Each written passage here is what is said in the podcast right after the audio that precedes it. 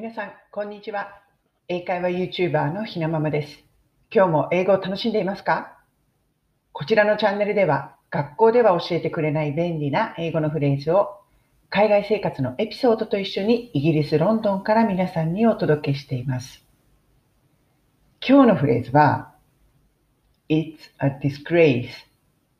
こちらになります。そして、このエピソードじゃないや、このフレーズを、イギリスのビールのエピソードと一緒に皆さんと今日はシェアしていきたいと思います。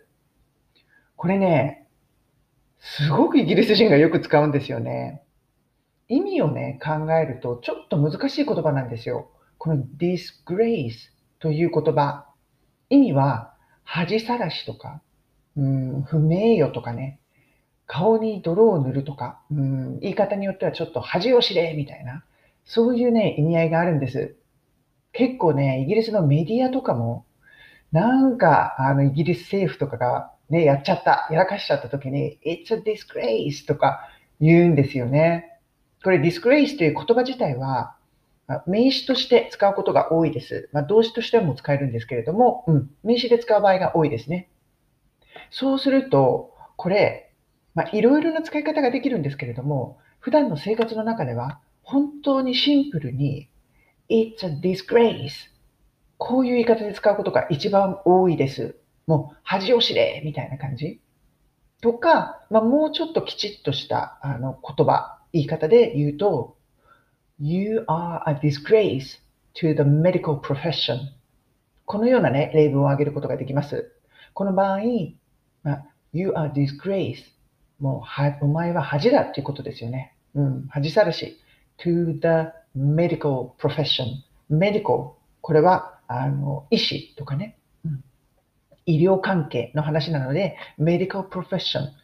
医療従事者として、もうお前は恥のような、恥さらしだということ。たまにあるじゃないですか。お医者さんとかが、ちょっとね、きちっと治療しなかったとか、患者さんに対して、やってはいけないようなことをしているとか、イギリスでもね、何年か前にあったんですよね。その殺人の罪で問われてしまって、お医者さんというその地位を使って、患者さんを何人も殺害してしまった。そういう人ってやっぱりその医師という職業の人たちにとっては、You are disgrace ってなりますよね。そういう人たちに対してもね、使ったり、このような形で使うことができます。でも、一番シンプルに使えるのが、It's a disgrace。この言い方なんです。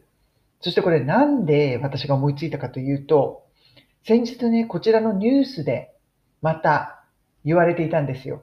It's a disgrace ってメディアが言っていました。これ何に対して言っていたかというと、今コロナ禍で、こちらね、ロックダウン状態で、レストランとか、もうパブとか、バーとかね、すべて閉まっているんですね。全然営業ができない状態。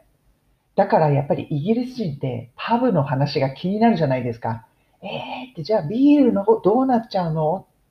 で、結局このコロナ禍で、この1ヶ月、今回のロックダウン中だったのかな。で、予測と推定としては、87ミリオンパインツのビールが無駄になりますよと。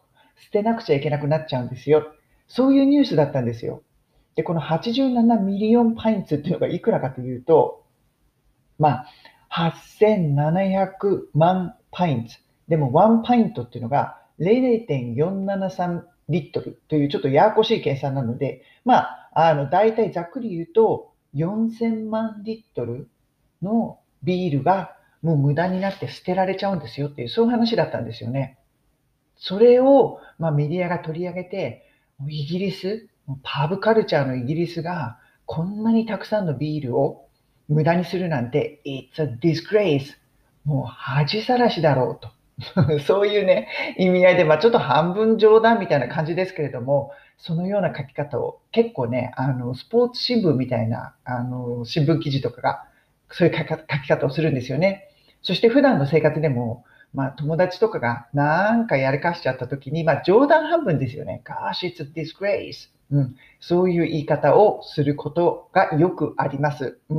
これね、すごくイギリス人らしい言い方。そして、このニュース、ビールが無駄になっちゃってっていうやつ、イギリスらしいですよね。ここをピックアップしてくる。でも4000万リットルってどれぐらいなのかなって私思いました。よくわからないです。想像もつかない量。でもね、今イギリスはこんな状態なんです。